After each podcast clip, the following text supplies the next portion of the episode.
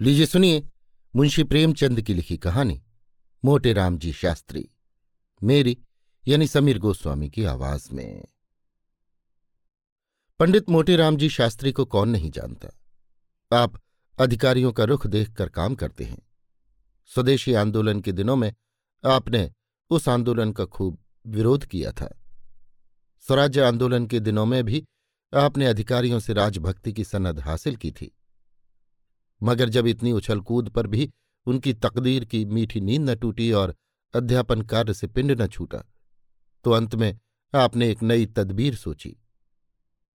घर में जाकर धर्मपत्नी जी से बोले, इन बूढ़े तोतों को रटाते रटाते मेरी खोपड़ी पच्ची हुई जाती है। इतने दिनों विद्या दान देने का क्या फल मिला, जो और आगे कुछ मिलने की आशा करूँ? धर्मपत्नी ने चिंतित होकर कहा, भोजनों का भी तो कोई सहारा चाहिए? मोटे राम, तुम्हें जब देखो पेट की ही फ़िक्र पड़ी रहती है। कोई ऐसा बिरला ही दिन जाता होगा कि निमंत्रण न मिलते हो, और चाहे कोई निंदा ही करे, पर मैं परोसा लिए बिना नहीं आता हूँ। क्या आज ही सब यजमान मरे जाते हैं? मगर जन्म भर पेट ही जिलाया तो क्या किया? संसार का कुछ सुख भी तो भोगना चाहिए। मैंने वैद्य बनने का निश्चय किया है। स्त्री ने आश्चर्य से कहा, वैद्य कैसे बनोगे? कुछ वैद्य की पढ़ी भी है? मोटेराम वैद्यक पढ़ने से कुछ नहीं होता। संसार में विद्या का इतना महत्व नहीं जितना बुद्धि का। दो चार सीधे सादे लटके हैं, बस और कुछ नहीं। आज ही अपने नाम के आगे भिष्गाचार्य बढ़ा लूँगा। कौन पूछने आता है, तुम भिष्गाचार्य हो या नहीं? किसी को क्या गरज पड़ी है जो मेरी परीक्षा लेता फिरे? एक मोटा सा साइन बोर्ड बनवा लूँगा, उस पर ये शब्द लिखे होंगे। यहाँ स्त्री पुरुषों के गुप्त रोगों की चिकित्सा विशेष रूप से की जाती है। दो चार पैसे का हड़ बहेड़ा आंवला कूट कर छान कर रख लूँगा। बस, इस काम के लिए इतना सामान पर्याप्त है। हाँ समाचार पत्रों में विज्ञापन दूँगा और नोटिस बंटवाऊँगा। उसमें लंका, मद्रास, रंगून, कराची आदि दूरस्थ स्थानों के सज्जनों की चिट्ठियाँ दर्ज की जाएँगी। ये मेरे चिकित्सा कौशल के साक्षी होंगे। जनता को क्या पड़ी है कि वो इस बात का पता लगाती फिरे कि उन स्थानों में नामों के मनुष्य रहते भी हैं या नहीं। फिर देखो वैद्यक कैसी चलती है। स्त्री, लेकिन बिना जाने बूझे दवा दोगे तो फ़ायदा क्या करेगी? मोटेराम फ़ायदा न करेगी मेरी बला से। वैद्य का काम दवा देना है, वो मृत्यु को परास्त करने का ठेका नहीं लेता। और फिर जितने आदमी बीमार पड़ते हैं, सभी तो नहीं मर जाते। मेरा तो ये कहना है कि जिन्हें कोई औषधि नहीं दी जाती, वे विकार शांत हो जाने पर आप ही अच्छे हो जाते हैं। वैद्यों को बिना मांगे यश मिलता है। पाँच रोगियों में एक भी अच्छा हो गया तो उसका यश मुझे अवश्य ही मिलेगा। शेष चार जो मर गए, वे मेरी निंदा करने थोड़े ही आवेंगे। मैंने बहुत विचार करके देख लिया, इससे अच्छा कोई काम नहीं है। लेख लिखना मुझे आता ही है कवित्त बना ही लेता हूँ। पत्रों में आयुर्वेद महत्व पर दो चार लेख लिख दूँगा, उनमें जहाँ तहां दो चार कवित्व भी जोड़ दूँगा और लिखूँगा भी जरा चटपटी भाषा में। फिर देखो कितने उल्लू फंसते हैं। ये ना समझो कि मैं इतने दिनों केवल बूढ़े तोते ही रटाता रहा हूँ। मैं नगर के सफल वैद्यों की चालों का अवलोकन करता रहा हूँ। और इतने दिनों के बाद मुझे उनकी सफलता के मूल मंत्र का ज्ञान हुआ है। ईश्वर ने चाहा तो एक दिन तुम सिर से पाँव तक सोने से लदी होगी। स्त्री ने अपने मनोल्लास को दबाते हुए कहा, मैं इस उम्र में भला क्या गहने पहनूँगी? न अब वो अभिलाषा ही है। पर ये तो बताओ कि तुम्हें दवाएँ बनानी भी तो नहीं आती। कैसे बनाओगे? रस कैसे बनेंगे? दवाओं को पहचानते भी तो नहीं हो। मोटेराम प्रिय तुम वास्तव में बड़ी मूर्ख हो। अरे वैद्यों के लिए इन बातों में से एक की भी आवश्यकता नहीं। वैद्य की चुटकी की राख ही रस है, भस्म है, रसायन है। बस आवश्यकता है कुछ ठाठ बाट की। एक बड़ा सा कमरा चाहिए, उसमें एक दरी हो। ताकों पर दस पाँच शीशिया बोतलें हों, इसके सिवा और कोई चीज़ तरकार नहीं, और सब कुछ बुद्धि आप ही आप कर लेती है। मेरे साहित्य मिश्रित लेखों का बड़ा प्रभाव पड़ेगा। तुम देख लेना, अलंकारों का मुझे कितना ज्ञान है। ये तो तुम जानती ही हो। आज इस भूमंडल पर मुझे ऐसा कोई नहीं दिखता जो अलंकारों के विषय में मुझसे पेश पा सके। आखिर इतने दिनों घास तो नहीं खोदी है। दस पाँच आदमी तो कवि चर्चा के नाते ही मेरे यहाँ आया जाया करेंगे। बस वही मेरे दलाल होंगे। उन्हीं के मार्फत मेरे पास रोगी आवेंगे। मैं आयुर्वेद ज्ञान के बल पर नहीं नाई का ज्ञान के बल पर धड़ल्ले से वैद्यक करूँगा। तुम देखती तो जाओ। स्त्री ने अविश्वास के भाव से कहा, मुझे तो डर लगता है कि कहीं ये विद्यार्थी भी तुम्हारे हाथ से न जाए, न इधर के रहे, न उधर के। तुम्हारे भाग्य में तो लड़के पढ़ाना लिखा है और चारों ओर से ठोकर खाकर फिर तुम्हें वही तोते रटाने पड़ेंगे। मोटेराम तुम्हें मेरी योग्यता पर विश्वास क्यों नहीं आता? स्त्री, इसलिए कि तुम वहाँ भी धूर्तता करोगे। मैं तुम्हारी धूर्तता से चिढ़ती हूँ। तुम जो कुछ नहीं हो और नहीं हो सकते, वो क्यों बनना चाहते हो? तुम लीडर न बन सके, न बन सके, सिर पटक कर रह गए। तुम्हारी धूर्ता ही फलीभूत होती है और इसी से मुझे छिड़ है। मैं चाहती हूँ कि तुम भले आदमी बनकर रहो, निष्कपट जीवन व्यतीत करो, मगर तुम मेरी बात कब सुनते हो? मोटीराम आखिर मेरा नाई का ज्ञान कब काम आवेगा? स्त्री, किसी रईस की मुसाहिबी क्यों नहीं कर लेते? जहाँ दो चार सुंदर कवित्व सुना दोगे, वो खुश हो जाएगा और कुछ न कुछ दे ही मारेगा। वैद्यक का ढोंग क्यों रचते हो? मोटेराम मुझे ऐसे ऐसे गुर मालूम है जो वैद्यों के बाप दादों को भी न मालूम होंगे, और सभी वैद्य एक एक दो दो रुपए पर मारे मारे फिरते हैं। मैं अपनी फ़ीस पाँच रुपये रखूँगा, उस पर सवारी का किराया अलग।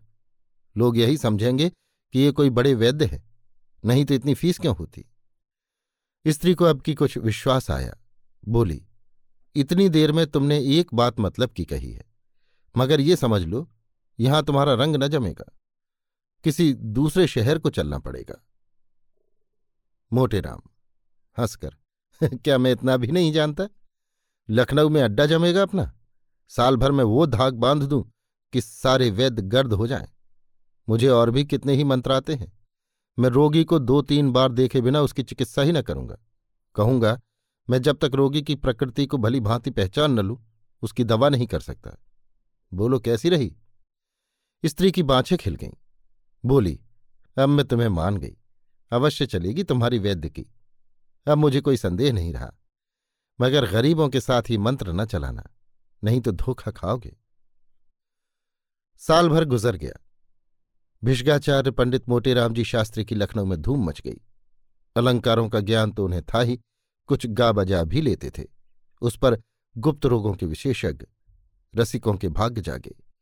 पंडित जी उन्हें कवित्व सुनाते, हंसाते और बलकारक औषधियाँ खिलाते। और वो रईसों में जिन्हें पुष्टिकारक औषधियों की विशेष चाह रहती है, उनकी तारीफों के पुल बांधते। साल ही भर में वैद्य जी का वो रंग जमा कि बायद व शायद गुप्त रोगों के चिकित्सक लखनऊ में एकमात्र वही थे। गुप्त रूप से चिकित्सा भी करते। विलासनी विधवा रानी और शौकीन अदूरदर्शी रईसों में आपकी खूब पूजा होने लगी। किसी को अपने सामने समझते ही न थे। मगर स्त्री उन्हें बराबर समझाया करती कि रानियों के झमेले में न फंसो, नहीं एक दिन पछताओगे। मगर भावी तो होकर ही रहती है, कोई लाख समझाए बुझाए। पंडित जी के उपासकों में बिड़हल की रानी भी थीं। राजा साहब का स्वर्गवास हो चुका था, रानी साहिबा ना जाने किस जीर्ण रोग से ग्रस्त थी। पंडित जी उनके यहाँ दिन में पाँच पाँच बार जाते। रानी साहिबा उन्हें एक क्षण के लिए भी अपने पास से हटने न देना चाहती थीं। पंडित जी के पहुँचने में जरा भी देर हो जाती तो बेचैन हो जाती। एक मोटर नित्य उनके द्वार पर खड़ी रहती थी। अब पंडित जी ने खूब कैंचुल बदली। तंजेब की अचकन पहनते, बनारसी साफा बांधते और पंप जूता डांटते थे। मित्रकण भी उनके साथ मोटर पर बैठकर दंदनाया करते थे। कई मित्रों को रानी साहिबा के दरबार में नौकर रखा दिया। रानी साहिबा भला अपने मसीहा की बात कैसे टालती?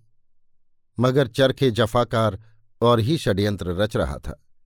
एक दिन पंडित जी रानी साहिबा की गोरी गोरी कलाई पर हाथ रखे, नब्ज देख रहे थे और दूसरे हाथ से उनके हृदय की गति की परीक्षा कर रहे थे कि इतने में कई आदमी सौटे लिए हुए कमरे में घुस आए और पंडित जी पर टूट पड़े।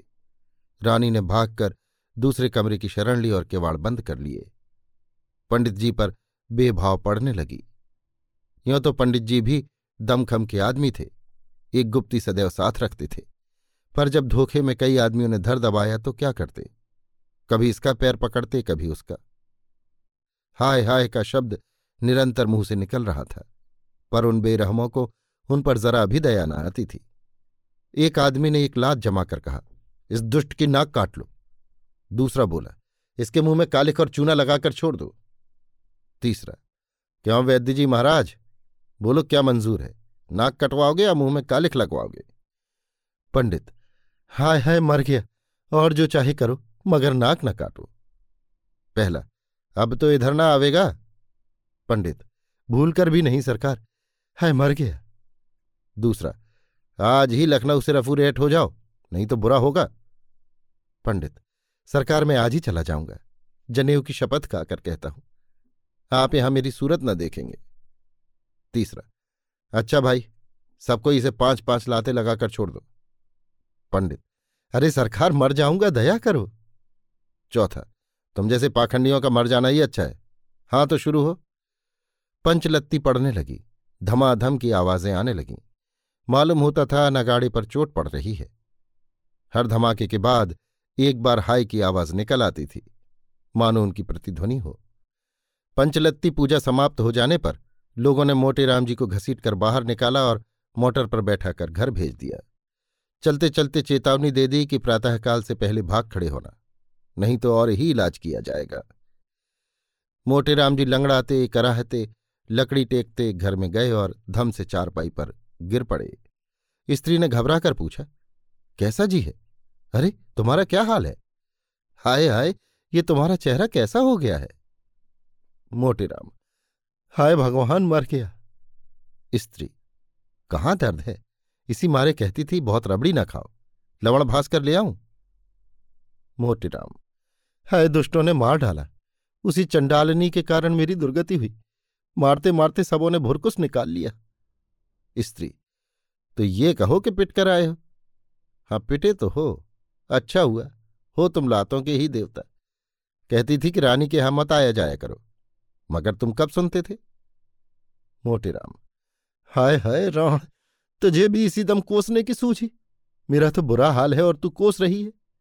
किसी से कह दे, ठेला वेला लावे। रातों रात लखनऊ से भाग जाना है, नहीं तो सवेरे प्राण न बचेंगे। स्त्री, नहीं, अभी तुम्हारा पेट नहीं भरा। अभी कुछ दिन और यहाँ की हवा खाओ। कैसे मज़े से लड़के पढ़ाते थे। हाँ नहीं तो वैद्य बनने की सूची बहुत अच्छा हुआ। अब उम्र भर न भूलोगे। रानी कहाँ थी कि तुम पिटते रहे और उसने तुम्हारी रक्षा न की? पंडित। हाय हाय, वो चुड़ैल तो भाग गई। उसी के कारण। क्या जानता था कि ये हाल होगा? नहीं तो उसकी चिकित्सा ही क्यों करता? स्त्री, हो तुम तकदीर के खोटे। कैसी वैद्य की चल गई थी, मगर तुम्हारी करतूतों ने सत्यानाश मार दिया। आखिर फिर वही पढ़ोनी करना पड़ी? हो तकदीर के खोटे। प्रातःकाल मोटेराम जी के द्वार पर ठेला खड़ा था और उस पर असबाब लद रहा था। मित्रों में एक भी नज़र न आता था। पंडित जी पड़े करा रहे थे और स्त्री सामान लदवा रही थी। अभी आप सुन रहे थे मुंशी प्रेमचंद की लिखी कहानी, मोटे रामजी शास्त्री, मेरी यानी समीर गोस्वामी की आवाज़ में।